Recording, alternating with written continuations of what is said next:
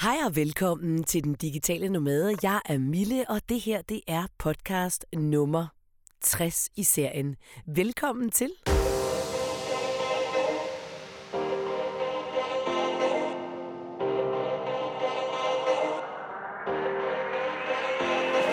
Det her det er en podcast, der handler om at kunne leve som digital nomade. Den handler om at kunne rejse til sit arbejde, sine unger, sin mand, kone med ud i verden. Den handler om at kunne flytte til udlandet. Den handler om fremtidens arbejdsmarked, om at være remote, om at være loca- location independent og alt det, som ligger in between.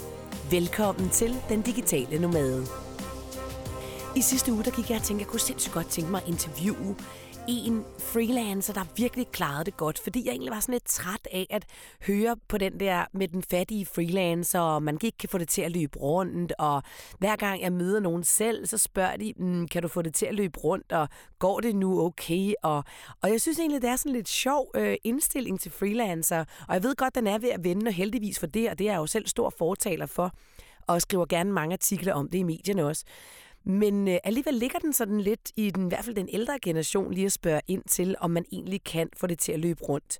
Og så fik jeg bare den tanke, at det kunne være super fedt at interviewe en freelancer, som var gået fra, altså, hvad kan man sige, det gør de fleste jo, nada, til virkelig at klare sig godt. Og så sad jeg lidt og grænskede mit netværk og tænkte, hvem kan det være, hvem kan det være, hvem respekterer jeg virkelig meget. Og så kigger jeg op på computeren, og der sidder min mand, og så tænker jeg, hov, Hvorfor fanden tænkte jeg ikke på ham?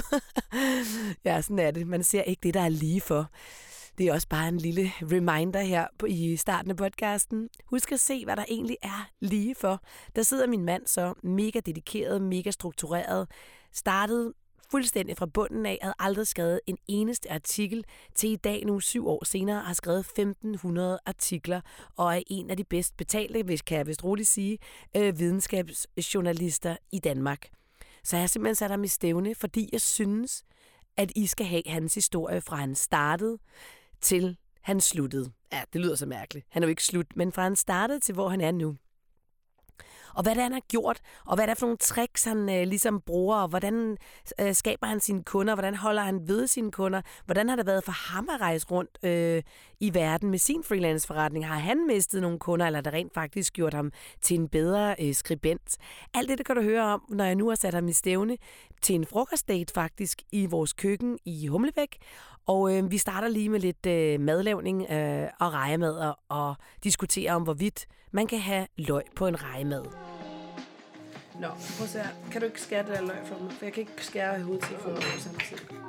Nå, vi står lige herude i øh, vores køkken, og vi, det er den digitale nomade, Mille Chagrin. Nej, nu skal jeg nok opføre Mille Chagrin her, og vi er så min bedre halvdel. Det kan man vel godt kalde dig, ikke? Jo, oh, det er sjældent, en mand bliver kaldt en bedre halvdel. det er du virkelig. Tak. Christian Chagrin. Og øh, det er egentlig ikke meningen, at jeg vil spise under interviewet, men øh, det var egentlig sådan en frokostdate, jeg havde lavet med Christian. Og øh, det kom så faktisk af, at jeg gik og tænkte på, at jeg godt kunne tænke mig at lave et interview med en øh, freelancer, som havde klaret sig virkelig, virkelig godt, og som også øh, var god til at sætte sin pris tjente nogle gode penge på det, han eller hun lavede, samtidig med, at øh, han eller hun også havde måske rejst ud i verden som digital nomade og så videre. Og i den her podcast er det jo ofte mig, der taler eller interviewer andre øh, digitale nomader eller folk, der ved noget om fremtidens arbejdsmarked. Tak fordi du har skåret løg, skal bare lægge den på. Det skal ned på øh, din ja, mad, tak. Ja. Løg på en rejemad. Ja, er det mærkeligt? Ja. Ej, er det? Ej, løg, det er jo ligesom sådan, det er de fattiges uh, kaviar. Ja, ja, ja, men på Ikke? Nej, men du kan putte løg på alt, ikke? Nå, nej, nu puttede jeg alligevel ost i munden. Vildt dårlig idé. Nå, men så kommer jeg jo i tanke om, at hov, han sidder jo lige ved siden af mig her hjemme i stuen, for det er jo dig, Christian. Og øh, der er jo en ting ved dig, som, eller der er mange ting ved dig, men der er noget ved dig, der virkelig fascinerer mig. Og der er noget, du er sindssygt god til i den måde, du driver din forretning på. Også noget, du faktisk er bedre til, end jeg selv er. Og derfor tænker jeg faktisk, at jeg godt kunne tænke mig at interviewe dig om, hvordan du egentlig har bygget både din forretning op, hvordan det er, du holder på dine kunder, hvordan det er, du tjener øh, de penge, som du gør, hvordan man, øh, man øh, finder sin niche, som du i den grad har gjort, og øh, hvordan det har været også at tage dit arbejde med ud i verden. Jamen, det er virkelig svært at interviewe med ost i munden, det vil jeg Ja, bare lige ja, ja. sige. Så jeg skal lige finde ud af, om vi skal klippe det her ud, eller om vi bare skal lade det være Jeg står, sådan jeg står også og kigger på min råkostsalat og tænker, Ja, ja, hvordan- det kommer til at blive noget smasker. Skal vi lige holde en pause, og så måske lige spise lidt, eller vil du bare snakke? Lad os bare snakke. Okay, men jeg tyver lige i munden. Øjeblik. så kan jeg stå og kigge på min lækre rejemad med... Så mens du, så mens du snakker, så... Nej, nej, jeg har snakket. Du skal ikke putte noget i munden. Nå, okay, jamen, så venter nu, jeg lidt. nu, øh, nu stopper jeg også med at have noget i munden. Godt. Så jeg tror bare, at mit første... Vi lad os lige introducere dig for, for vores lyttere her i den digitale nomade. Skal jeg gøre det selv? Ja, hvis man nu har fulgt mig og dig og så videre i et stykke tid, så ved man, har man måske lidt en anelse om, hvem du er. Men man vil måske også tænke, at det primært er mig, der står i fronten. Men i dag lader vi dig stå i fronten. Jeg ved godt, dejligt. det bliver svært. Jeg skal tige stille. Det er, det er virkelig, virkelig... øh, Jeg, jeg synes heller ikke, det går så godt på den front. jo, jo, men det er jo min podcast, så jeg skal jo lige introducere Nå, det er rigtigt. Men kan du ikke lige starte med at fortælle, Christian, hvad det er, du egentlig laver? Altså, hvad er det for en freelance-forretning, som du har bygget op? Jamen, jeg er jo øh, freelance øh, journalist, og jeg er videnskabsjournalist, øh, og jeg skriver for, øh, for alle universiteterne. Jeg skriver for Novo Nordisk Fonden, jeg skriver for Aktuel Naturvidenskab, jeg skriver for Laboranten, øh, og jeg skriver altid om naturvidenskab i en eller anden form. Det kan være det sundhed, det kan være fysik, kemi, øh, det kan være miljø, øh, genetik. Øh, Jeg dækker sådan set det hele. Og det er din, det er din niche. Øh, Det er min niche, som man kan sige, der hvor jeg er begunstiget øh, i forhold til andre journalister, er jo, at jeg har en naturvidenskabelig baggrund. Mm-hmm. Så det vil sige, at jeg jo mere skåret ned i den niche, der hedder at formidle naturvidenskab. Mm. Jeg har adgang til noget forskning og noget forståelse af noget forskning, som mange andre journalister ikke har, øh, og som det kan være svært at have adgang til som freelance journalist. Hvordan fandt du egentlig overhovedet ud af, at det var det, du skulle lave? Altså, hvordan fandt du ud af, at du ville bygge en freelance-forretning op om det? Når det nu var, at du var uddannet, øh, det ved jeg jo, kan jeg så sige til lytterne, at du var uddannet molekylær og miljøbiolog fra, fra RUK, som jo ligger i en lidt, altså, det, var jo ikke, det lå ikke lige til højre benet, at du skulle være videnskabsjournalist, dengang du blev færdig. Nej, men det kom til at ligge lige til højre benet. Mm. Hvordan det? Øhm, Det startede jo med, at jeg var uddannet øh, biolog. Nu stjal du min ost alligevel. Det skal du da ikke sige. Det er ikke mig, der skal tale nu. Øh, Jeg var uddannet miljø- og molekylærbiolog, men jeg kunne godt se, at den fremadrettede karrierevej, hvis jeg fulgte det spor, øh, det ville blive mere og mere snævert. Ikke? Men det bliver jo mindre og mindre og mindre ens fagområde, indtil man er den eneste i hele verden, som ved noget om strukturen af et lille protein. Mm. Og det var ikke den vej, jeg havde lyst til at, at uddanne mig selv, eller følge en karrierevej. Jeg vil meget hellere vide meget mere om mange ting. Og det har man jo mulighed for som journalist. Der sidder man jo og dykker ned i alle mulige emner inden for naturvidenskaben hele tiden. Jeg sidder jo det ene øjeblik og sidder og skriver om tarmbakterier, og det næste øjeblik sidder jeg og skriver om kvantefysik, og så er det genetik, og så er det miljøkatastrofer, og sådan mm. hele tiden kommer jeg rundt omkring alle mulige felter. Ikke? Jeg kan huske, at jeg havde engang en kollega, øh, Rasmus Gakov, øh, som jeg sad på kontorfællesskab med. Han var også freelance journalist, og han sagde selv, at han synes, at journalister de måtte være de klogeste mennesker i hele verden, fordi vi kan, alt, vi kan altid snakke med om et eller andet. Mm. Og uanset om vi møder nogen, der er håndværkere, så kan vi altid snakke mere om uh, det sidste nye inden for noget materialeviden, eller hvis det er sygeplejersker, kan vi få sidde og snakke med om det sidste nye inden for sundhedspleje, eller hvad det end kan være. Vi har altid et eller andet at snakke med om. Ikke? Mm. Øh, ja. Men, men, men altså, hvordan startede du så ind i din forretning? Øh, og nu ved jeg godt, at det her interview bliver jo sådan lidt øh, Kunstigt. kunstigt på den måde, at øh, jeg ved det jo godt, så jeg kan jo ikke spørge som journalist, der ikke ved noget. Jeg ved det jo godt, og derfor vil jeg også lov til lige at indskyde en lille kommentar her øh, til mine lyttere. Nå, Fordi at... Øh, så du retter på din mand. nej, nej, men det er bare lige for, at de kan forstå, øh, hvordan du startede. Du skal til at rette på mig. Ja, okay. For det var nemlig sådan, at Christian han kom hjem fra RUK med sit eksamensbevis i hånden. En flot eksamensbevis. Jeg tror, at du fik uh, 10 eller 11, da du var oppe at forsvare Jeg dit, 10. dit speciale. Du fik 10, og uh, du kom hjem med det her, og så satte du ned og kiggede du på mig. Og vi skal lige sige, at på det tidspunkt havde du været på SU i fem år, og jeg havde Hvorfor det forsørget... alt det her skal med i min fortælling Jamen, det er om, meget hvor vigtigt. jeg er? Nej, det er meget vigtigt, skat. Jeg havde forsørget familien i Nu fem handler år. det om dig igen. Du må ikke sige noget. okay. Det er mig, der er journalisten. Du skal ikke afbryde mig. Nej, okay. Øh, og jeg havde forsørget, nu siger jeg det for tredje gang, familien, så nu kommer det til at blive for fjerde gang, fordi du bliver med at afbryde mig, i fem år. Så kommer du hjem, lægger dit eksamensbevis på bordet, kigger mig i øjnene, og jeg havde virkelig glædet mig til, at nu skulle vi have to indtjeninger. Og så siger du, jeg vil forresten ikke være biolog alligevel. Og så kigger jeg på dig og siger, hvad vil du gerne være? Og hvad svarede du der? Jeg vil gerne være forfatter. Ja, det var faktisk ikke det, du svarede.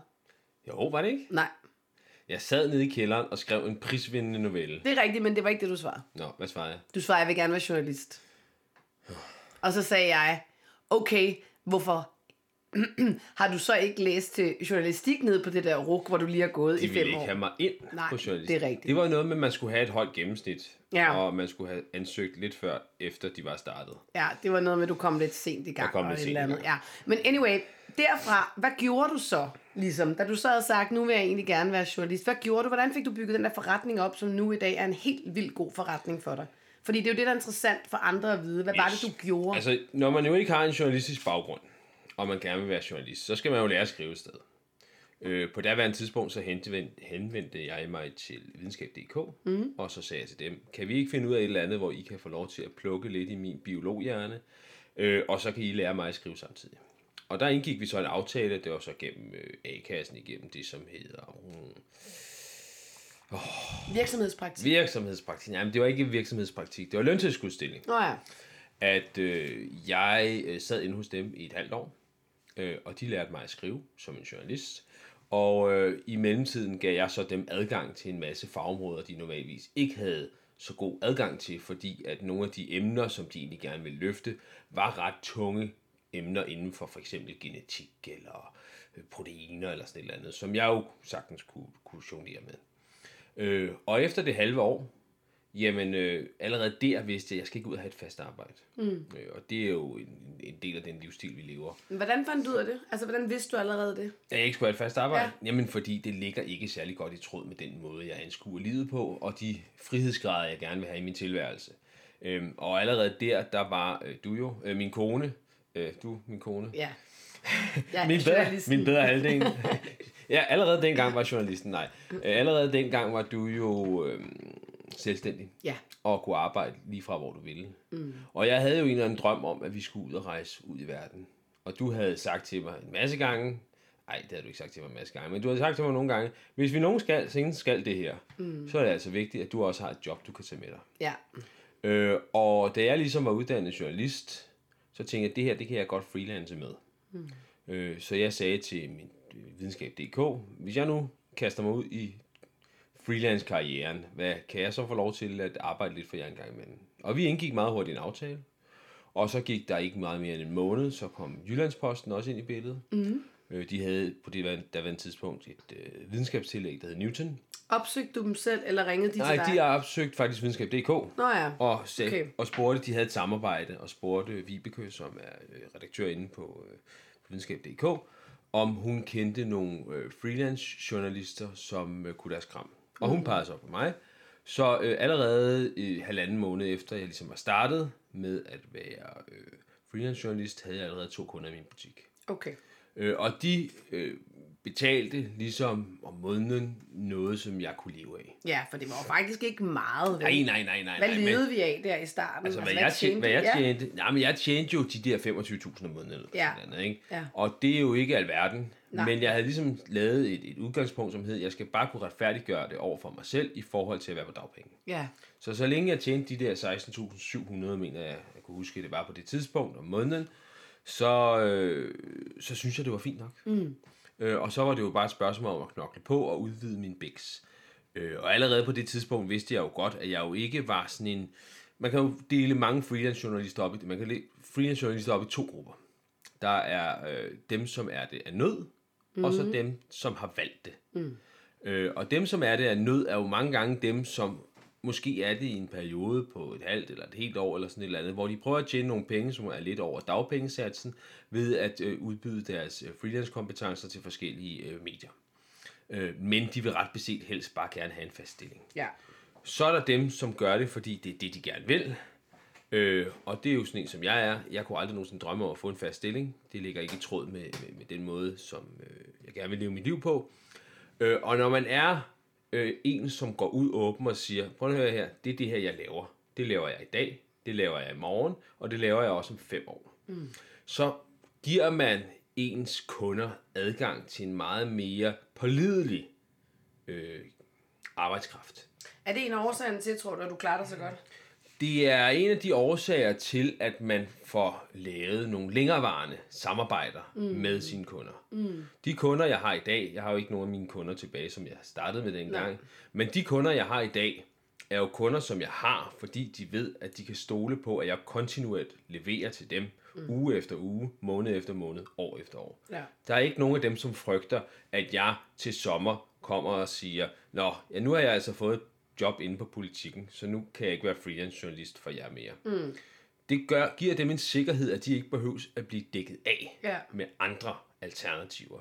De kan ligesom bare sige, prøv her her, vi har Christian, og han leverer, han er der hver gang. Øh, vi behøves ikke at gå ud og finde andre. Så når jeg har nogle kunder, skal jeg meget sjældent kæmpe med andre freelance journalister øh, om de kunder. Mm. Og jeg synes også lige, vi skal tale om her lige om et øjeblik, hvordan du egentlig får kunder i din butik. For det tror jeg også er noget af det, mange øh, nyopstartede freelancer eller soloselvstændige, eller hvad vi skal kalde dem, også altså, bekymrer sig om. Ligesom. Men øh, inden da vil jeg bare lige indskyde, at øh, den gang, hvor jeg spurgte dig om, hvad du egentlig gerne ville der, da du var blevet færdig, Skal vi nu tilbage til det igen? Nej, det skal vi ikke. Der sagde du så lige selv nu, at du troede, du havde sagt forfatter, og så vil jeg bare indskyde, at du faktisk også er blevet forfatter. Det er rigtigt. Fordi det er en stor drøm for dig faktisk udelukkende at kunne leve af dit forfatterskab, ved jeg. Det kan vi også tale lidt mere om i slutningen af podcasten. Det var bare for lige at, øh, at at give lytterne et indblik i, hvad det er for nogle ting, du egentlig sidder med. Øh, Du har blandt andet skrevet fem bøger om øh, ja, Butterfly Island, som er en fantasy story for unge kvinder og drenge, men primært var den henvendt til unge kvinder, ikke? Øh, som man kan købe på Amazon. Ja. Og den er solgt mange gange. Yes. Og så har du, øh, er du ved at skrive? Det kan du selv fortælle. Jeg er i gang med at skrive en bog om tarmbakterier. ja. Du skal ikke grine. Det er så sexet. Det er vildt sexet. Det er det hotteste, hotteste Det er det jo. Ja, I Øh, know. Det kommer til at blive en både national og international bestseller. Øh, den er jeg i gang med at skrive for Politikens Forlag. Og så har jeg jo lige lagt sidste hånd på øh, et mesterværk af en fortælling omkring, hvordan det er at leve som digital nomade. Ja. Og øh, den får du og jeg faktisk om to dage. 500 eksemplarer ja. ind af brødsprækken. Jeg ved ikke, om det kan komme ind. ja, det, det, det, håber jeg ikke. Jeg håber, de kommer på en palle. De står bare proppet med... Ja. Øh, og den glæder vi sig selvfølgelig rigtig meget til også at, at kunne sælge. De kommer til at koste 299 kroner, tror jeg, og man kan købe dem øh, via vores nye webside, som Mhm. hedder Digital Nomad Living DK, eller DK. Men det skal der nok komme meget mere information. Nu kom der sådan en reklame ind. Det Ja, ja. egentlig ikke meningen, men jeg er jo reklamespeaker. Det kommer der meget mere omkring. Ja, Nå, men Christian, lige tilbage til, øh, hvordan får du så fat i de her kunder? Altså, hvad, hvad gør du for at få kunder i Bixen? For nu sagde du lige, at du havde ikke videnskab.dk mere i Jyllandsposten. Hvordan, øh, hvordan stoppede samarbejdet egentlig der? Hvad gjorde du så for at få nye kunder? Hvis vi starter med Jyllandsposten var de første, som jeg øh, mistede øh, som kunde. Mm. Og det var simpelthen fordi, de lukkede ned. Ja. Jyllandsposten lukkede ikke ned, kan men deres øh, videnskabstillæg lukkede ned. Øh, og øh, så her sidste sommer, der mistede jeg så også videnskab.dk, som jo indtil da rent faktisk havde stået for øh, halvdelen, i hvert fald halvdelen af min månedlige indtjening. I mange år, eller hvad? I mange år. Ja. Det var jo sådan, at da vi boede i Spanien, havde jeg jo ikke noget behov for at øh, sidde og arbejde 6-8 timer om dagen. Øh, jeg havde behov for at være ude i solen og nyde livet og spise nogle gode frokoster og være på stranden og være sammen med mine børn. Mm. Og indtjeningen blev sekundær, de skulle bare køre rundt. Mm. Og for nye lyttere, der ikke har lyttet til den her podcast før, så vil jeg bare lige indskyde, at den digitale nomade øh, har nemlig både levet i Spanien i fem år, og øh, vi har rejst jorden rundt øh, hele sidste år. Så må du gerne fortsætte. Så må jeg gerne fortsætte. Mm. Øh, da vi flyttede fra Spanien, havde jeg jo behov for at øh, tjene nogle flere penge. Der rejste vi jorden rundt. Det mm. koster lidt mere, end bare at bo i et lille kassetter nede i Spanien. Mm. Øh, så der skulle jeg jo selvfølgelig have nogle, nogle kunder, som ligesom kunne understøtte det. Øh, og så er det jo sådan, at når man har været i gamet, i, der, man, lad, os, lad os bygge den op på to forskellige måder. Hvis man er nystartet, eller hvis man har været i Ja, gamet ja, i lang idé. tid. Fordi det er to forskellige tilgange, man har til det. Øh, når man er nystartet, lad os starte med det, så er det jo simpelthen bare om at kontakte, kontakte, kontakte, kontakte folk. Hvordan? Jamen, det er at ringe til folk. Mm. Det er at sige, hej og dag, prøv at høre her, jeg er freelance journalist, jeg vil gerne skrive noget for jer. Hvis man har en god idé på tapetet, så er det om at få skudt den afsted. Mm. Kan du ikke prøve at komme med et eksempel? Hvornår har du for eksempel skudt en idé ud til en kunde, som Ja. de bare har taget? Da jeg startede, Mm, eller, ja, eller nu. Ja, men nu tager vi, da jeg startede. Okay. Da jeg startede, skrev jeg jo blandt andet for nogle øh, børnemagasiner. Ja. Øh, og der angreb jeg øh, mine artikelforslag på den måde, at jeg tog udgangspunkt i det, jeg ved meget om, hvilket er videnskab. Så jeg skrev en serie artikler, som øh, havde en videnskabelig vinkel til det at, have med børn at gøre. Det kunne være enten for vacciner, eller sundhed, eller mm. nogle forskellige ting, altså sproglig udvikling og sådan nogle ting, mm. hvor jeg tog udgangspunkt i forskningsresultater. Og det er jo klart, at når jeg så kontakter et medie, øh, vores børn og Ja, øh, og så hed det noget andet. med barn, og kan det der. det hed Nej, De der lukkede. blade. øh, sagde, hey, jeg har en vild god idé, jeg gerne vil sælge til jer, og så få sådan lidt en kammeratlig snak i, i gang med, med de redaktører, og så servere et pitch, mm. øh, og man kan sige, er det så der, man har skaffet kunden? Nej, det er kvaliteten i det produkt, du leverer. Mm. Så når man som freelance journalist leverer en artikel, så skal den ikke være 80% okay. Den skal være må man bande din podcast? Ja, ja, og det Den gør skal være hele tiden. fucking amazing. man leverer sit det allerbedste, man overhovedet kan præstere. Mm. Og så når man har leveret den artikel, og de har vendt tilbage og sagt, hold op, det er fucking amazing det der. Mm. Det er man godt skrevet. Så siger man tak for det, jeg sender lige en faktura. Og et forslag mere. Når man sender den faktura, så kommer man med et forslag mere. Mm. Og hvorfor gør man det? Det gør man, fordi man gider ikke igennem hele sin freelance-karriere at skulle leve fra artikel til artikel til Nej. artikel. Man vil gerne have indgået nogle længerevarende samarbejder. Mm. Det vil sige, at hvis man har længerevarende samarbejder, nu har jeg for eksempel haft et mangeårigt samarbejde med børsen, mm. omkring at skrive rejseartikler til dem. Øh, dem har jeg skrevet vel 30 af efterhånden, yeah. måske lidt flere endda, øh, til børsen. Og det betyder, at når jeg nu skriver til redaktøren inde på Rejseliv på børsen, skriver jeg, Hej Niklas, jeg har en god historie til dig. Er du interesseret? Han behøver ikke engang at vide, hvad historien er. Han behøver dårligt vide, hvor du er. Han behøver ikke hvor jeg vide, hvor jeg er. Han ved bare, at når jeg leverer noget, er det altid af den højeste kvalitet, mm. så han kan roligt sige ja. Det gør mit arbejde unægteligt meget nemmere, end at hvis jeg skal hoppe fra sag til sag og komme med det lange salgspitch og research og alt muligt gøjl og lavkage. Mm. Hele den der salgsproces bliver bare meget nemmere, når man har etableret gode samarbejdsrelationer. Så kan man sige, at et godt råd sådan fra starten af, det er virkelig at gøre sig umage. Altså lige få tjekket den tekst igennem en gang mere, eller hvad det nu er, man arbejder med. Øh, det kan jo være alt muligt, ikke? Øhm, Altså, jeg, jeg er jo perfektionist, Ja, det er når det gælder så. mit arbejde. Så, ja. så når jeg sender noget til mine kunder, så er det okay. Mm. Øh, så er det fra højeste hylde af. Og det synes jeg jo selvfølgelig, alle skal gøre, når de leverer noget til en kunde, der betaler for det. Så skal kvaliteten være i orden. Ja. Øh, den synes jeg egentlig ikke, der er så meget at snakke om. Fordi det bør være udgangspunktet, og jeg vil også sige, at hvis man ikke leverer, øh, hvis man er freelance journalist inden for videnskabsområdet, og man ikke leverer øh, den bedste kvalitet i det, man laver, så sker der bare det, at de kunder, som du havde, de ringer til mig i stedet for. er du den bedste øh, videnskabsjournalist? Jeg er meget dygtig. øh, jeg kender ikke alle andre, men øh, det jeg laver, øh, er det mine kunder efterspørger. Den mm. rammer jeg 100% hver gang. Mm. Øh, og jeg bliver også tit kontaktet af forskellige medier, jeg ikke selv har approachet, mm. som har hørt om mig, har læst noget af det, jeg har lavet, og siger, hey Christian, vi ved godt, hvem du er. Mm. Har du lyst til at skrive for os? Ja, men så kan jeg jo lige springe frem til netop nu, fordi vi snakker om det der med at dele det op Jeg, jeg i... lukker lige den der historie okay. øh, med, at man er øh, nystartet. Mm, og, okay. og der siger jeg, der er det vigtigste, det arbejde, man leverer, skal bare være i orden. Det er indiskutabelt. Det er ikke noget, at man skal have fokus på, fordi sådan skal det bare være, for ellers så knækker du nakken i løbet af 0,5. Mm. Det vigtigste, det er de personlige relationer. Det er de mennesker, som skaffer dig arbejde på den lange bane. Det er de mennesker, som når de hører om en anden, der mangler noget arbejde, der skal udføres, tænker på dig. Mm. Det vil sige, at man skal være man skal approache mennesker, og ikke bare en redaktørstilling. Man skal have et personligt forhold. Man skal ringe op og få en sludder for en sladder. Jeg ringer jo altid op til folk, og så snakker om alt andet end arbejde først. Nå, hvordan har din weekend været? Hvad skal du lave i påsken?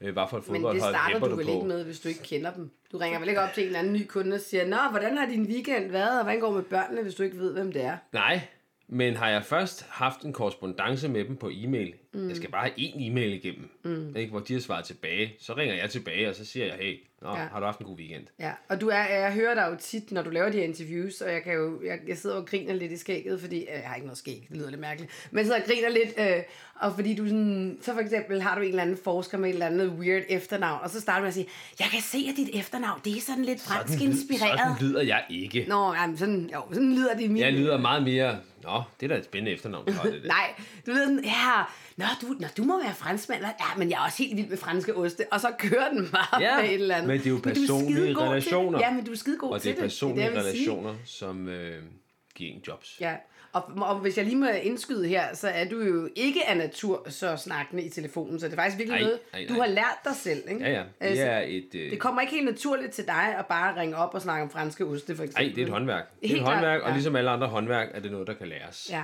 Øhm, og det gør jeg. Ja. Hvis jeg skal fortælle lidt om det her med, hvordan man så på den lange bane får succes. Som Ja, ellers hvordan får du kunder nu, for eksempel? ikke? Jamen er der nu- forskel på den måde, Der du gjorde det i starten og forskel. nu? Der er kæmpe stor forskel, fordi at nu kan jeg, jeg ved, hvem jeg er.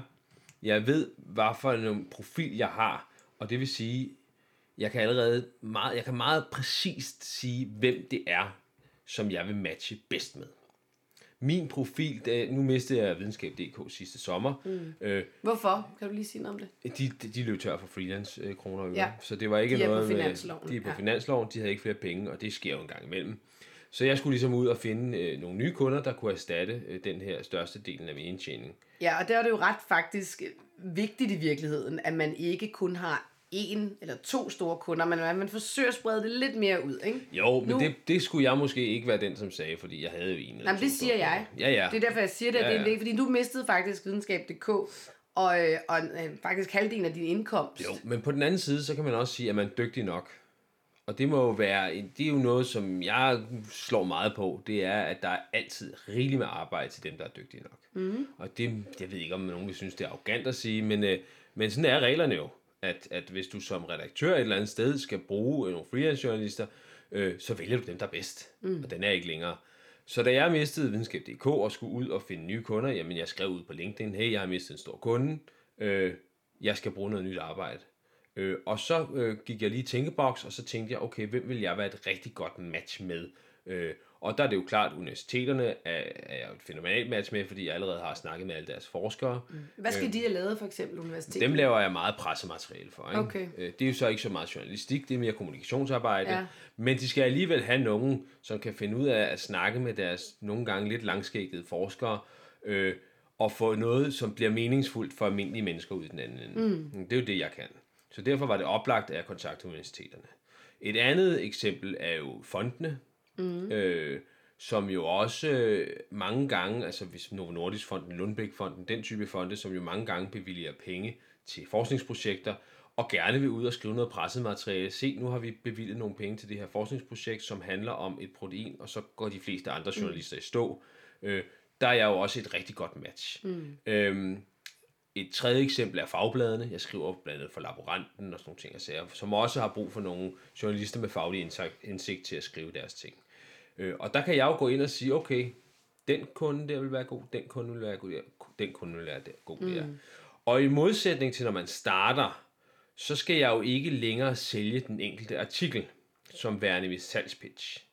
Fordi nu har jeg været i det her game så længe. Jeg har været Ja, du freelance-journalist i syv år nu. Ikke? Okay. Freelance journalist i syv år. Og jeg har skrevet for Danmarks førende videnskabsmedie, videnskab.dk.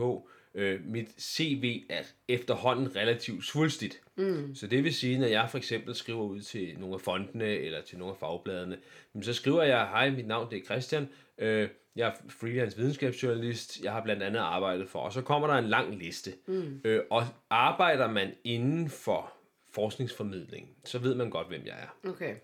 Så du har ligesom fået skabt dig et navn i Ja, branchen. og kigger man på mit CV, så kan man jo godt se, at der er kvalitet bag mine andre kunder. Mm. Øhm, og det er jo klart, at mine kunder er mange, hvis de snakker om fonde, eller vi snakker om universiteter, deres vigtigste parametre for, om man er et godt match, det er, at der er troværdighed bag den journalist, der skriver for dem. Okay. De har ikke råd til, at de sender en pressemeddelelse ud, som er noget videnskabeligt sludder. Mm. Øh, så min faglige profil med både fagbaggrunden og øh, den øh, journalistiske erfaring øh, og vinkel, øh, gør mig til et ret godt match med alle de her kunder. Og der er vi jo så ude i det, der hedder specialisering. Ja, Når man er så specialiseret som mig, så er det ikke længere svært at finde kunderne. nej. Men sidder jeg og skriver mm, portrætter af kendte danskere, så find- Eller rejseartikler. eller rejseartikler. Tænker, der er også større, Jo, der men ligesom der har jeg jo så specialiseret mig inde, i min skrive, inden for min Ja, skriveteknik. ja. Den må jeg det kan man også. på. Det vil jeg, må du meget gerne lige fortælle om om et øjeblik. Ja, den tager vi lige om lidt. Så. Ja. Hvis du godt kan lide den her podcast, og du kan bruge noget af det, Christian han siger om det at være freelancer, så er du meget velkommen til at dele den i dit netværk, men du kan altså også støtte podcasten ved at smide en 20 kroneseddel ind på millespeak10.dk. Det sætter vi meget stor pris på her i den digitale nomade, men mest af alt sætter vi pris på, at du er her. Tak for det. Når det gælder, gælder om at få jobs nu, Ja. øh, når man har så mange år i, i, i gamet, jamen så er det jo fordi, man har bevist, at man er vedvarende. Mm. Og så gælder det ikke længere om at finde jobs, altså det vil sige skrive en artikel for den, eller skrive en artikel for den, eller skrive for den. Så gælder det om at etablere længerevarende samarbejder. Mm. Det er det, man er interesseret i. Ja. Jeg gider ikke at rette rundt og skulle pitche artikler et, et forskellige I et medier et væk. Det giver ikke nogen mening. Jeg skal have nogle kunder, som siger, at vi har et samarbejde, så når vi skal have skrevet noget, så kontakter vi dig. Ja, okay. Jeg, men jeg vil faktisk gerne lige høre... Undskyld. Øh, jeg vil gerne lige høre om, hvordan du oplevede, da du, øh, da, da du rejste også jorden rundt sammen med mig. altså, da du ligesom lever som digital nomade, fordi du siger det der med, at det er vigtigt, at man har en god relation til sine kunder. Så følte du godt, at du kunne bevare den relation, mens vi både boede i Spanien og mens vi rejste jorden rundt? Eller var det sværere at bevare den der øh, tætte kontakt til dine kunder? Eller var der ingen forskel? Når det drejer sig om netop den livsstil, som vi gerne vil leve, mm. så er den jo betinget af, at vi tjener nogle penge. Mm. Man kommer ikke til at rejse jorden rundt med sine børn, øh, hvis man ikke tjener penge samtidig. Så bliver det en meget kort ferie, man mm. kommer på. Nu tager vi jo ikke på ferie. Nej, det er rigtigt. Men så, Men bliver det til en, kort- så bliver det til en kort ferie. Ja, ja det er Hvis rigtigt. man, ikke, hvis man ikke tjener nogen penge, så arbejder man ikke, og så er man Nej. på ferie, og så bliver det en kort ferie slagsen, mm. fordi vi har ikke råd til det ellers. Mm. Når det nu så er præmissen, mm. så er det jo klart, at hvis jeg skal tjene penge for at leve det liv, jeg gerne vil leve, så sørger jeg jo for, at intet får lov til at kompromittere min mulighed for at tjene penge. Mm. Det vil sige, at mine kunder skal absolut ikke mærke det, der bare minder om forskel i, for, i forhold til, om jeg sidder i Danmark, eller i Spanien, mm. eller om jeg sidder midt inde i en junglen i Panama. Det skal være præcis det samme for dem. De skal gå for fat på mig, og jeg skal svare tilbage inden for ganske få timer. Ja, jeg adviserer lige og siger, hey, nu er jeg i Sydkorea, tidsforskellen er sådan her, så Ja, hvis I skriver til mig på det her tidspunkt af døgnet, så svarer jeg først tilbage fire timer senere. Mm. Ellers så er jeg der med det samme. Mm. Øh, vi har jo også den aftale, at når vi er ude og, og rejse, øh, og vi lever som, som digital nomader ude i verden, at vi rent faktisk, det er det eneste tidspunkt, vi har lov til at have telefonen med til bordet. Mm. Øh, for når vi er øh, forskellige steder, jamen så mange gange, så tjekker vores kunder ind på deres arbejdsplads kl. 12, 1, 2 stykker øh, vores tid, øh, og så begynder de at skrive til os. Øh, og der er det en vigtig forudsætning, det er at for at bibeholde de her gode relationer til sine kunder, det er, når de skriver til mig, så ligegyldigt, hvor jeg er, så svarer jeg med det samme. Ja. Når de beder om Ringer du også bare til dem lige Ja, hvor du ja, er? det gør jeg da. Og når de øh, beder mig, og de skriver til mig, øh, kan du lave den her opgave, jamen, så er det fuldkommen lige meget, om jeg er et sted, hvor alle andre mennesker tænker, du kan ikke lave den der opgave derudfra. Mm. Så udfører jeg den, og jeg udfører den inden for de samme 24 timer, jeg plejer at bruge på at leve- levere en opgave. Er der slet ikke nogen steder, hvor du synes, det har været besværligt at øh, arbejde ude Jo, fra alle steder. af? alle steder. Det er alle steder besværligt. Men besværligt gør jo ikke, at man skal lade være med at gøre det. Mm.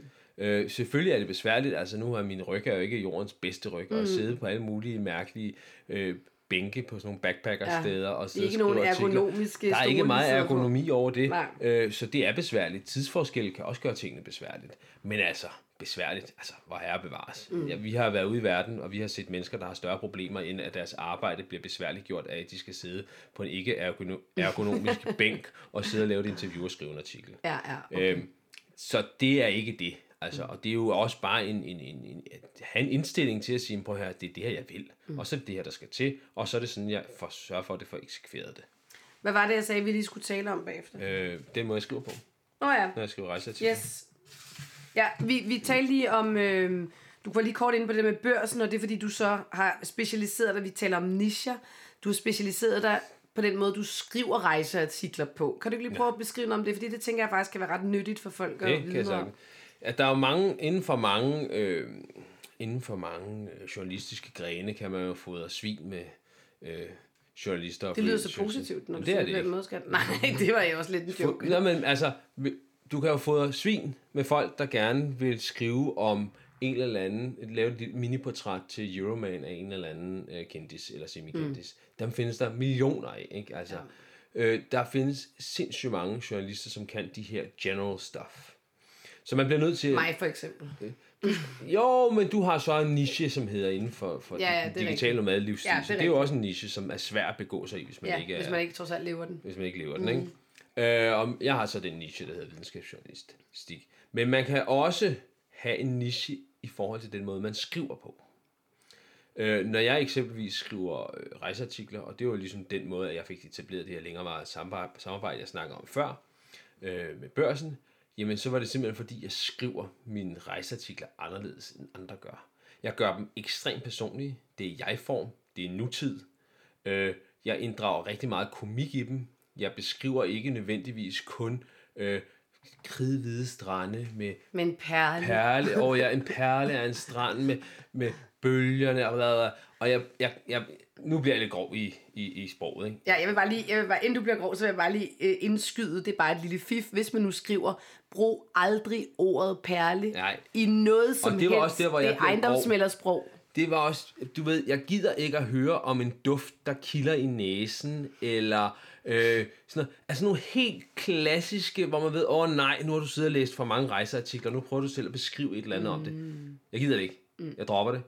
I stedet for, så tager jeg udgangspunkt i nogle oplevelser, vi jo har, mm. som mange gange er vildt anderledes, mm. eller vildt sjove. Jeg har jo skrevet en rejseartikel til børsen, som handler om, at vi sidder fast i en jeep, eller en bil, midt i en flod i Costa Rica, mm. hvor det er sådan et stort øh, frem og tilbage beskrivelse af, at vi er i floden, og så er vi tilbage i tiden, og så er vi fremme i tiden, og sådan nogle ting. Altså, det er meget, Så er det ikke kun nutid. det er meget skønlitterært i sit... Øh, det er hovedfortællinger i nutid. Okay. Det er meget skønlitteratur øh, litterært i, sin, sin, i den skrivetekniske Ja, ja, del af det ja. Og det kan de godt lide. det er anderledes. Mm. Det giver noget kant, og det giver mig en eller anden form for niche i forhold til, at de siger, okay, fra Christian A, der får vi den her type artikler, mm.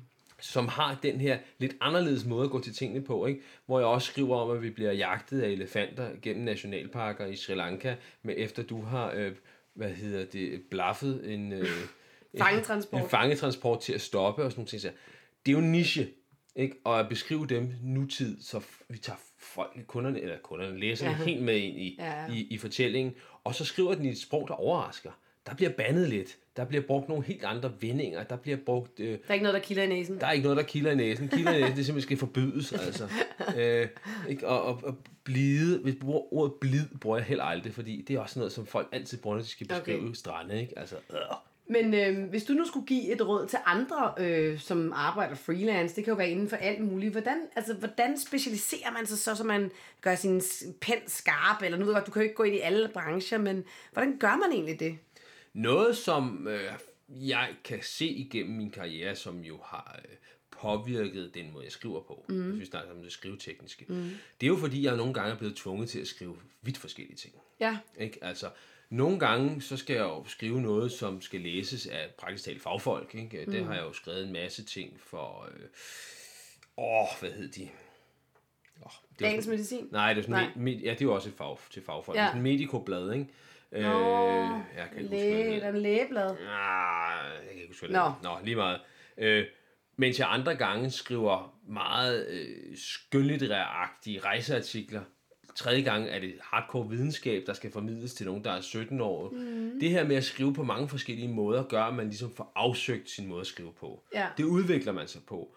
Øhm, og det er en måde, som jeg i hvert fald bruger til at sige, okay, jeg kan godt, hvis jeg kombinerer de her greb herfra med det her og det her, så får jeg faktisk noget, som bliver lidt signaturagtigt for min måde at skrive på. Okay, så det er faktisk at finde en stil, altså ja, sådan en signatur jeg har, i jo- virkeligheden. Jeg har jo en meget klar signatur i den måde, jeg skriver på. Ja. Ikke? Fordi du kan jo, øh, i mine øh, tekster, uanset hvad det er, nogle gange, når jeg skriver nogle af de her ting, jamen, så kommer der pludselig referencer til noget øh, naturvidenskab, eller noget filosofi, mm. eller et eller andet, hvor folk tænker, hvor fanden kommer det fra? Mm. Ikke? Altså, det er jo fordi, så drager jeg ind forskellige steder. Også nogle gange, når jeg skriver de her tunge fagting, jamen så tager jeg, så smider jeg en joke ind i, ikke? Altså, så, bliver det, Ja. så kommer der et eller andet sjovt, ikke? Altså, Ja. hvor jeg pludselig banner lidt, eller sådan Ja, noget, ikke? Altså, det er min signatur, fordi jeg kan godt lide at holde læseren øh, koncentreret om teksten, fordi at den ikke bare kan læses, du ved, mens man tænker på til 120 B, andre ting, fordi du bliver nødt til at forholde dig til de ting, jeg skriver, fordi du bliver hele tiden overrasket. Mm.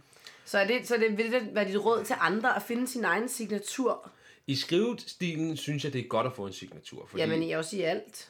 Sige, jeg kan jo også overføre det til min branche. Jeg har jo også en signatur i den måde, jeg speaker på, for eksempel. det skal selvfølgelig være en signatur, som folk synes er interessant. Mm. Men det er altid godt at have en signatur, fordi det gør, at man kan ikke få det, du laver af andre. Nej. Ikke?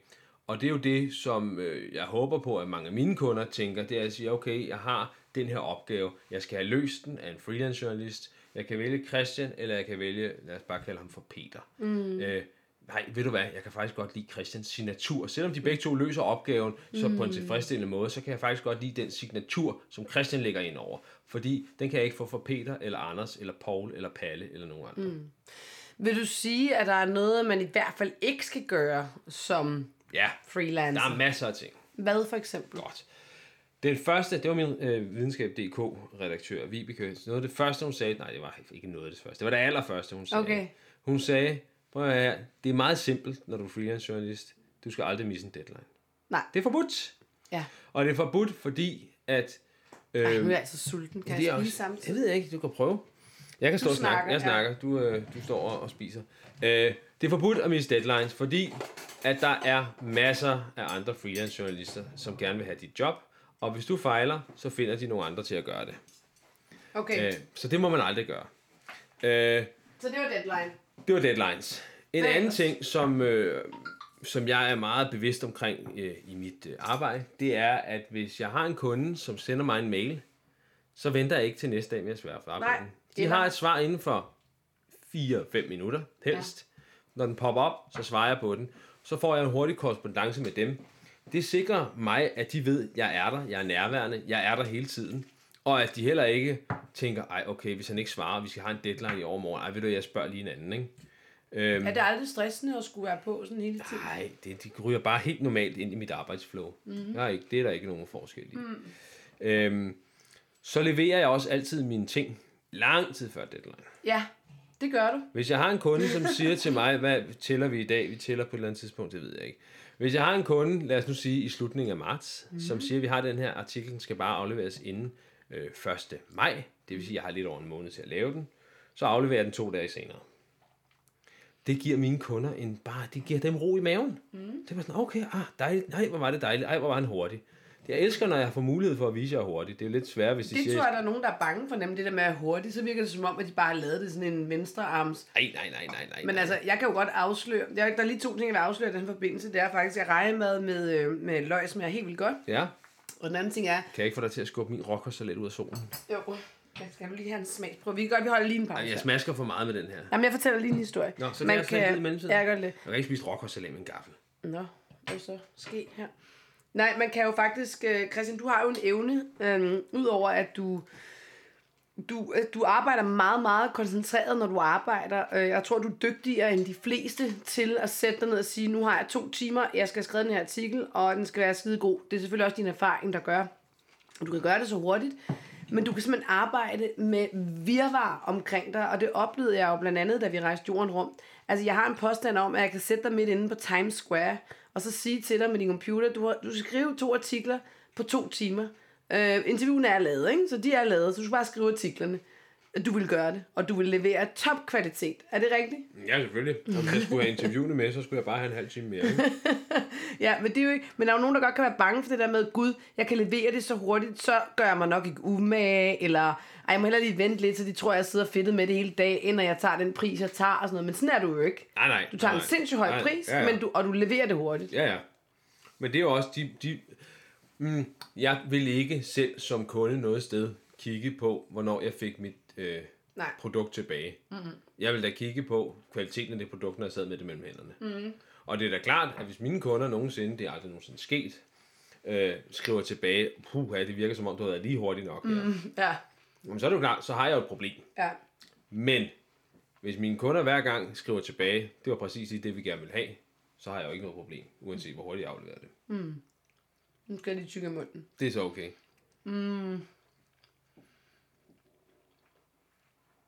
Så kom vi frem. Så kom vi rundt om det. Mm, så det var det med, mm-hmm. Jeg kan fortælle om nogle af de der... Hvis jeg skal gå tilbage til det der med at fortælle om nogle af de der gode råd, mm. som du efterspurgte før. Det var mm. ligesom der, vi kom fra, ikke? Øhm, så var der øh, det med at øh, aldrig nogensinde misse en deadline. Mm. Aflevere med det samme. Svare altid på, på beskeder med det samme. Mm. Vi har også været inde over det der med at have den her personlige relation Ja. til dine kunder. Det er også vigtigt. Øh, Personlig stil. den personlige stil er også vigtig. Ja. Øh, og så er det også, at, at man skal fandme tage sine penge for det. Ja, hvordan gør man Prøv det? her, prøv her. Det jeg kan lige så godt sige, som det er. Du kommer ikke til at leve af at være freelance journalist, hvis du tager 350 kroner i timen for dit arbejde. Nej. Fordi der er så mange timers arbejde, er der ikke hen over en måned, at det nogensinde kan blive en god løn. Og så ender du efter et halvt år med at sidde og kigge efter øh, jobopslag Mhm. mm. øh, inde på journalisten. Ja, så skal man også lige huske på, at man jo selv skal spare op til pensioner, ferie og sygdom og alt det der, det skal du altså lægge oven i din øh, freelance-løn. Og det vil sige, at 350 kroner, jamen, Det rækker som en skræd ja, så bliver det bare ikke sjovt at være freelancer. Og det er jo det, der er meningen. Det er jo meningen, det skal være sjovt. Jo, Du men skal det, tjene, og du skal tjene flere penge og have mere tid. du skal have flere penge, end du, altså, du som freelance journalist, så opgiver du sikkerhed. Ja, Det er det, du opgiver. Ja. Ikke? Så skal du have noget til gengæld. Mm. Og det, du skal have til gengæld, det er flere penge, og det er mere frihed. Mm. Og hvis du ikke har for, for flere penge eller mere frihed, så er det lige meget. så kan du lige så godt få dig et fast job. Mm. Øh, og derfor er du nødsaget til at tage dig en ordentlig løn for det. Og der bliver du bare nødt til at gå ind og, t- og henholde dig til Journalistforbundets vejledende priser. Hvis det er det, du er. Øh, hvis man er journalist, Ja, der, ja. Hvad nu, hvis det ikke er det, man arbejder som? det er rigtigt. Hvis man laver noget andet, man, ja, så må man jo... Men, Finde ud af, hvad ens branches priser er, Præcis. og så gå efter det. Og, og, og så må man også bare sige, der er jo mange brancher, som er sådan nogle underbudsbrancher, ikke? Mm. hvor alle folk... De, Min. Ja, din branche. eksempel, ja. Men der er rigtig mange brancher, hvor ja. At, du ved, ej, se der, der er en, som udbyder sin arbejdskraft til, til 300 kroner i timen, så må jeg hellere gøre det for 280, ikke? Mm. Og så er man jo i gang med at skære stolen væk, eller grenen væk, man sidder på, ikke? Det er jo simpelthen så dumt, ikke? Mm. Øhm, men så må man også bare, igen, altså mit bedste råd til alle mennesker, som er freelancer inden for et eller andet, det er, vær den bedste. Den Ja. er ikke længere, mm. altså. Og når du er den bedste, det er uanset om du er fodboldspiller, eller skuespiller, eller øh, freelance journalist, eller speaker, eller grafiker, eller hvad det er, så bestemmer du selv, hvad du vil have for det. Fordi at de ikke kan få den samme kvalitet ved at gå andre steder hen. Får du nogensinde at vide, at du er for dyr? Øh, Er der nogen, der siger, ej, det er sgu for dyrt, du ikke betale? Jeg prøvede for et halvt år siden, at der var en eller anden pige, som skrev til mig, hun ville gerne have oversat en tekst. Eller kan du huske det? Ja. Der var Ja, en eller anden, som skulle oversætte en tekst, og hun havde en frisørsalon eller et eller andet. Ja, okay. øh, og skulle oversætte noget tekst til engelsk, og spurgte så, hvad det ville koste. Mm. Og så skrev jeg tilbage til hende, at jeg kunne se den danske tekst, også trængt til et ordentligt brush-up, Okay. øh, og at jeg så også kunne tage, lave den engelske oversættelse, øh, og at øh, jeg regnede med, at det ville tage mig tre timer, tror jeg, og jeg ville tage 1000 kroner i timen. Mm. Og så hørte jeg ikke tilbage fra hende. Nej, okay, så det, det er en nok, anden fordi måde jeg at var for sige det dyr. på. Det var nok, fordi ja, dyr. Altså det der oplever jeg jo dagligt, enten at høre, at jeg er for dyr, eller at folk bare ikke vender retur. Ja. Men, men, men sådan er det bare. Ja, ja. Ikke? Altså det skal man ikke, man skal ikke blive angst for det, og tænke, åh, så må jeg hellere byde ned. Altså i virkeligheden, så skal du sige din pris, så skal du tige stille. Hvis det er et job, du tænker, "Ej, okay, det vil jeg sgu gerne have, så kan du altid vende tilbage og sige, ved du hvad, jeg kan se, at uh, I er nystartet for eksempel, eller jeg vil gerne hjælpe, jeg hjælper nystartet i øvrigt, så øh, jeg vil godt give jer øh, 20% nedslag i prisen den her gang, så skal I også lægge jeres opgaver hos mig, når I bliver store, eller et eller andet. Ikke? Det kan selvfølgelig ikke lave en kontrakt på, men man kan i hvert fald sige, at hvis jeg nu gør det for jer, så kan I gøre det for mig. Sådan kan man jo også vælge at gøre det, ikke? Det er rigtigt. Øh, man kan også være mere selektiv med sine kunder. Mm. Øh, hvis man er i en branche som din, hvor man desværre bliver nødt til at have alle som kunder, mm. for at kunne Nej, af det behøver man faktisk ikke. Der er mange, jeg ikke det, er, tager. det er rigtigt, det er rigtigt. Nej, men ikke på den måde alle som kunder, men, men øh, nu vender jeg den om og siger, for eksempel inden for journalistikken, mm. der er der jo sindssygt mange potentielle kunder. Du kan jo kun have en 3-4 kunder ud af de flere tusind forskellige medier mm. øh, og kommunikationsbyråer og hvad der ellers må være, Ja, ja. som har behov for nogen, som kan sidde og fælde noget ned på, på papir. Ikke? Ja. Øh, da jeg ramte min liste over potentielt, eller mine kunder op før, jamen, der var jo ikke information eller politikken, eller jeg havde skrevet, ganske vist skrevet for Jyllandsposten en gang, men der er ikke nogen dagblad, der er ikke nogen ugeblade, mm. der er ikke noget af den stil. Øh, Nej, hvem skriver du Hvorfor- Hvem er dine kunder? hvorfor, jeg svarer lige på den her først, mm. hvorfor er der ikke det?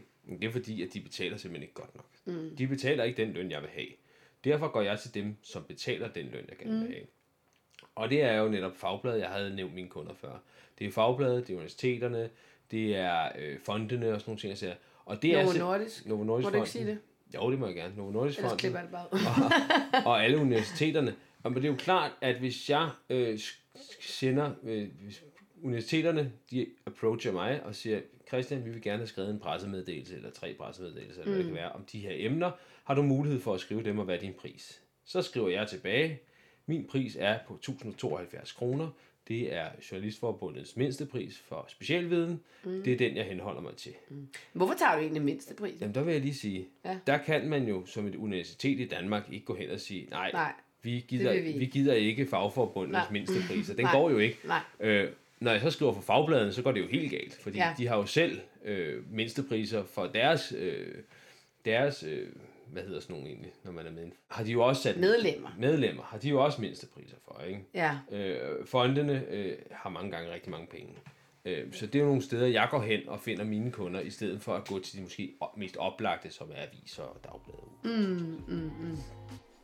Det er så fedt, du lytter med til den her podcast. Hvis du sidder og tænker, Ej, hvad for et job kan jeg starte med? Hvad er det for et job, jeg kan lave online eller som freelance virksomhed?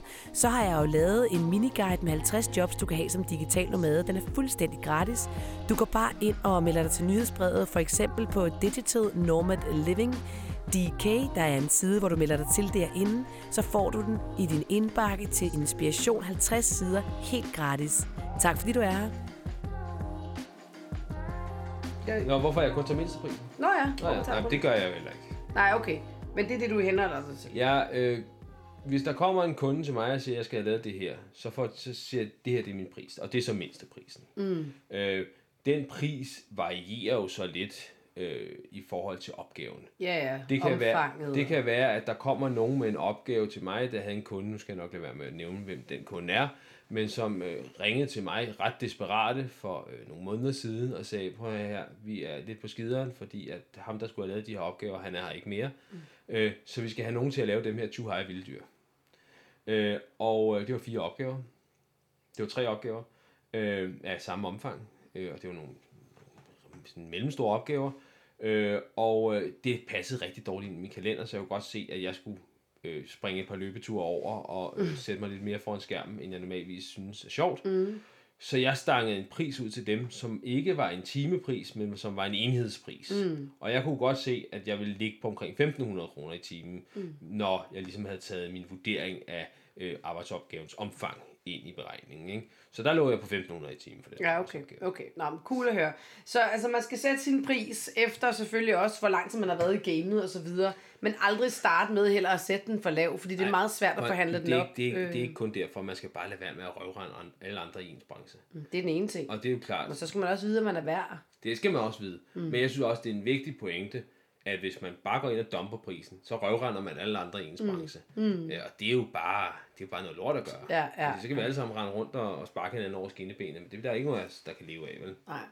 Men øhm, noget af det, som jeg også synes er ret... Jeg tager lige en bid af min rock Ja, ja, det er fint. nok. Noget af det, jeg synes, der er ret imponerende faktisk, det er, at fordi der er jo et loft. Der er jo et loft, når man er freelancer på, hvor mange penge man kan tjene, fordi at der er jo kun det antal timer, der er i døgnet.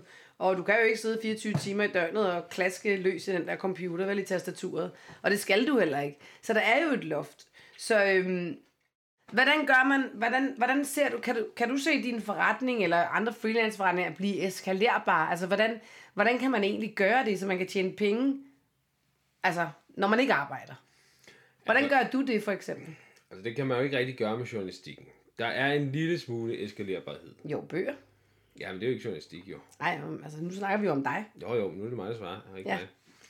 Øh, der er en lille smule eskalerbarhed i selve journalistikken. Jeg skal lige Og tjekke. det er jo inden for... Øhm, der får man nogle årlige beløb, hvis ens øh, artikler er blevet kopieret og brugt på for eksempel skoler eller universiteter eller sådan et eller andet, ikke? Ja, Øhm, og der, royalties. Ja, det er sådan nogle royalties sagt noget. Og der får jeg jo et lille beløb øh, hver januar.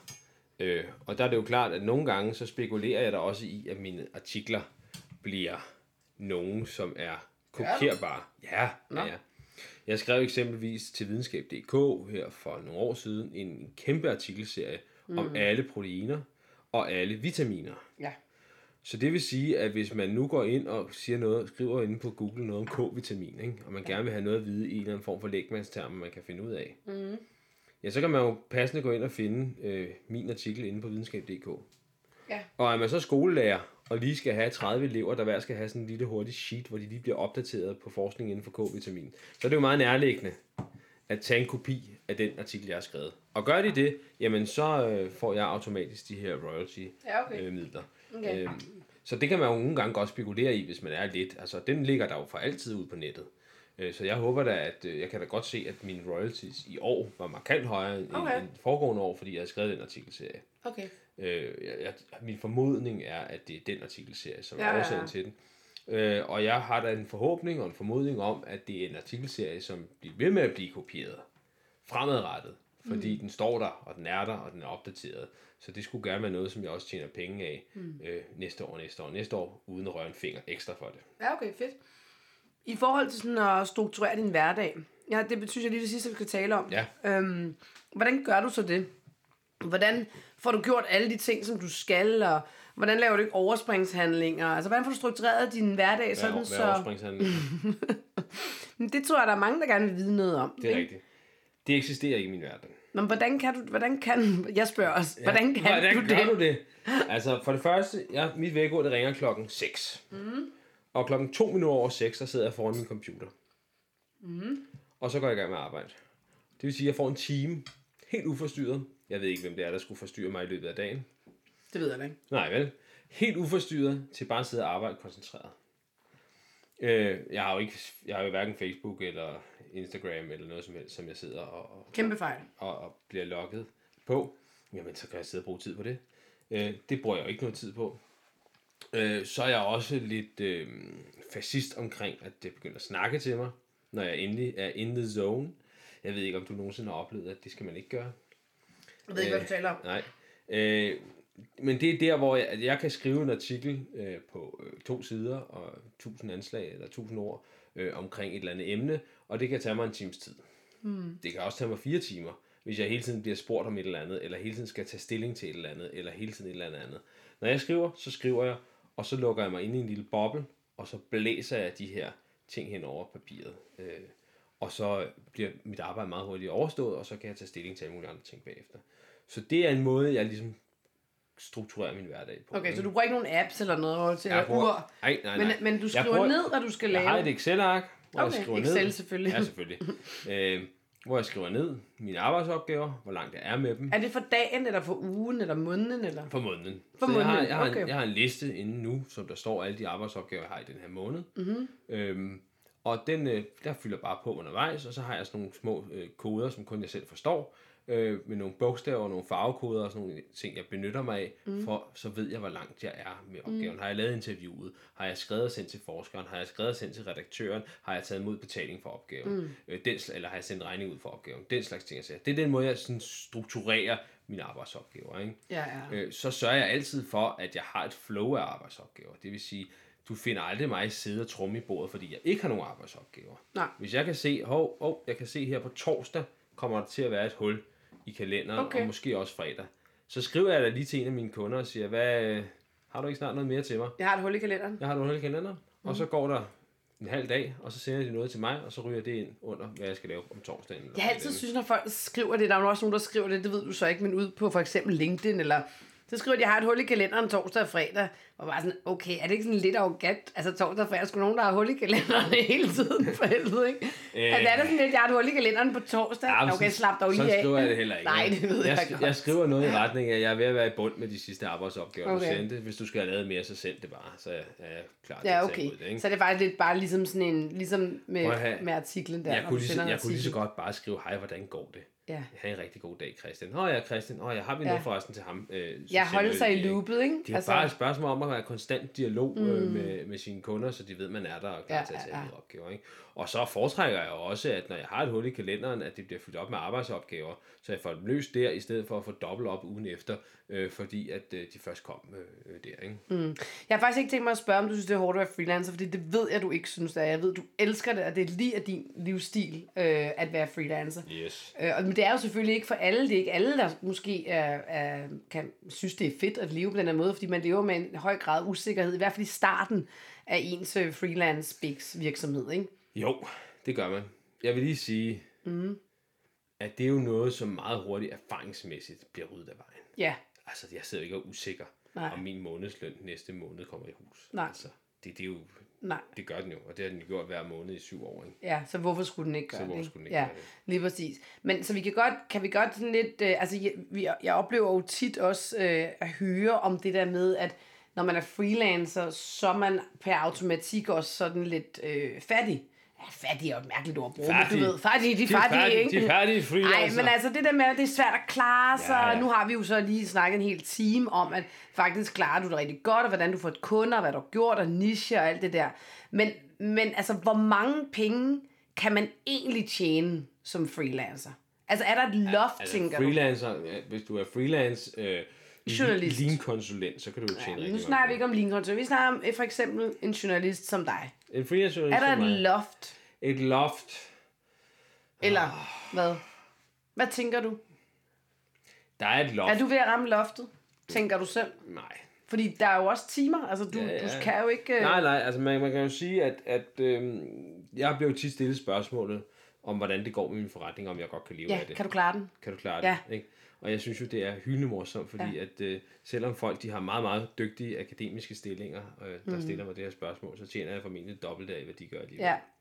Så det er jo lidt underligt at stille spørgsmål, mm. men det er jo fordi, der er en eller anden samfundsforståelse af, at man som freelance journalist ikke kan leve af det. Mm. Øh, og det synes jeg er noget eklatant sludder. Ikke? Mm.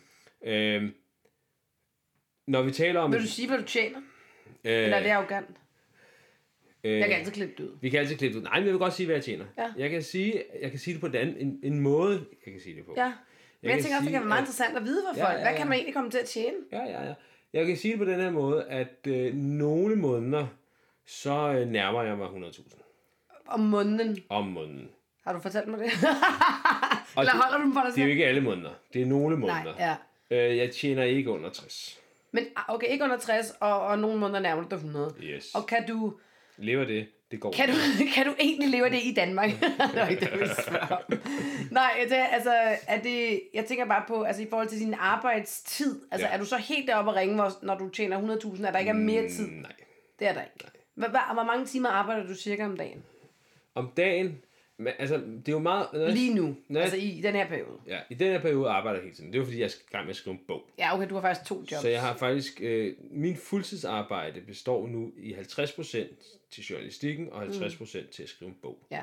Og det er en fuldtidsstilling, det vil sige, hvad der svarer til de der, hvad er det, 137,5 timer eller sådan noget. Mm. Hvis jeg arbejder de der 8 timer om dagen, øh, så går halvdelen af timerne til at skrive min bog, og halvdelen af timerne til journalistikken. Så faktisk arbejder du kun fire timer, Om dagen på journalistikken, som er det, du tjener dine penge som på. er det, jeg tjener mine penge Fordi på. du tjener ikke penge på bogen endnu. Endnu, det kommer oveni. Ja, ja, det kommer. Så, så de penge, jeg tjener, øh, og de beløb, vi snakkede om før, øh, sker på en arbejdsdag på fire timer. Men det er jo også meget, ikke? Og det er jo mere end direktøren i en stor virksomhed kan prale af, fordi han arbejder jo ikke fire timer om dagen.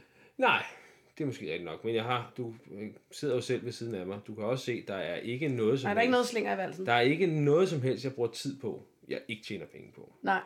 Jo, mig. Ja, lige dig, der, der, der, nej, altså, der er også noget, der hedder regnskaber. Måske Ja, kan jeg lægge en er time rigtigt. oveni, fordi så sidder jeg måske om aftenen lige og laver er regnskaber. laver Tjekker, om regnskab. kunder har betalt, Yes. og så, du ved, når der kommer noget moms... Øh, indberetninger, der skal, der skal ja. til, at de skal korrespondere lidt med bogholderen og sådan nogle ting. Ja, ja, okay. Så fem så, timer. Lad os bare sige fem timer mm. ikke? Øh, om dagen. Øhm, men i de fem timer, der sker heller ikke andet. Nej. Altså, det er kun arbejde. Det er, er hardcore fokuseret arbejde. Det er det ikke, fordi jeg skal tjene en masse penge, men det er, fordi jeg gerne vil en hel masse andre ting. Nej, du gider ikke sidde foran computer. Jeg gider ikke sidde foran computer. Hvis Nej. jeg sidder foran min computer, så er det for at tjene penge. Mm. Øh, ellers så skal jeg være ude og gå en tur i det gode vejr, eller løbe en tur, eller dyrke noget sport, eller sidde og spise frokost med dig, eller mm. lave noget andet, der er underholdende. Mm. Jeg gider ikke sidde foran min computer og sidde og fedte med ting i 8 timer, hvis det kan tage 4 timer. Her til sidst, Yes. aller sidste ting. Har du en sidste ting, du vil sige til øh, mine lyttere her i den digitale nomade? Øh, det gør ikke noget, hvis det er sjovt, underholdende. Presbold. Presbold. Øh, informativt, øh, lækkert. Nej, prøv at Hvis du ikke har noget, så er det også okay. Nej, filosofisk. Det er okay. Godt råd. Filosofisk. Godt råd. Det bestemmer du selv. Det er over i- din podcast. Vi er over i den der boldgade, at jeg måske nogle gange bliver lidt øh, kontant at høre på. Jeg kan godt være kontant. Ikke? Nå, Ja, det, jeg ved ikke, om du har lagt mærke en til det. indrømmelse. Og hvis jeg skal komme med de sidste gode råd til folk, som gerne vil være freelancer inden for det ene eller det andet, ikke? Mm. Øh, de sidste gode råd, jamen, det må være, at folk skal tage sig selv seriøst Ja.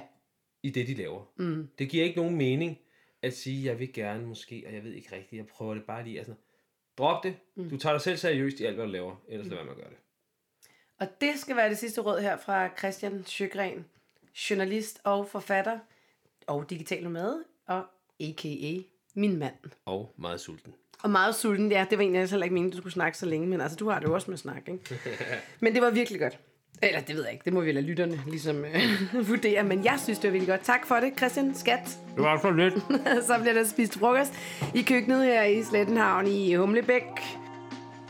Ja, så skal vi altså have frokost, og øh, vi siger farvel til Christian, fordi nu skal rejemaden spises, og øh, råkostsalaten. Lyder helt vildt sundt, ikke? Men, øh, men det har jeg jo også nævnt før, det er en vigtig pointe, hvis man gerne vil køre en god forretning har overskud, det er at spise sundt. Nu skal jeg nok lade være med at være for heldig, ikke? Drikker selvfølgelig også vin og spiser chokolade og alt det der.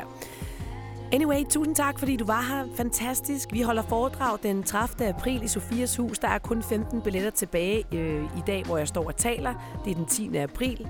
Og øhm, skal du med og blive inspireret til, hvordan man kan leve og arbejde for hele verden af, så synes jeg, du skal booke din billet, inden der bliver udsolgt. Vores bog er sendt afsted i dag fra forlaget, og der var ikke længe, håber jeg, at de har godt nok sendt med Post Danmark, så det kan jo selvfølgelig godt gå op til flere uger, før vi modtager vores bøger. Men så er der altså også åben for salget til vores bog Digitale Nomader. Det glæder jeg mig rigtig meget til. Kan du have en fantastisk dag? Vi tales. Hej.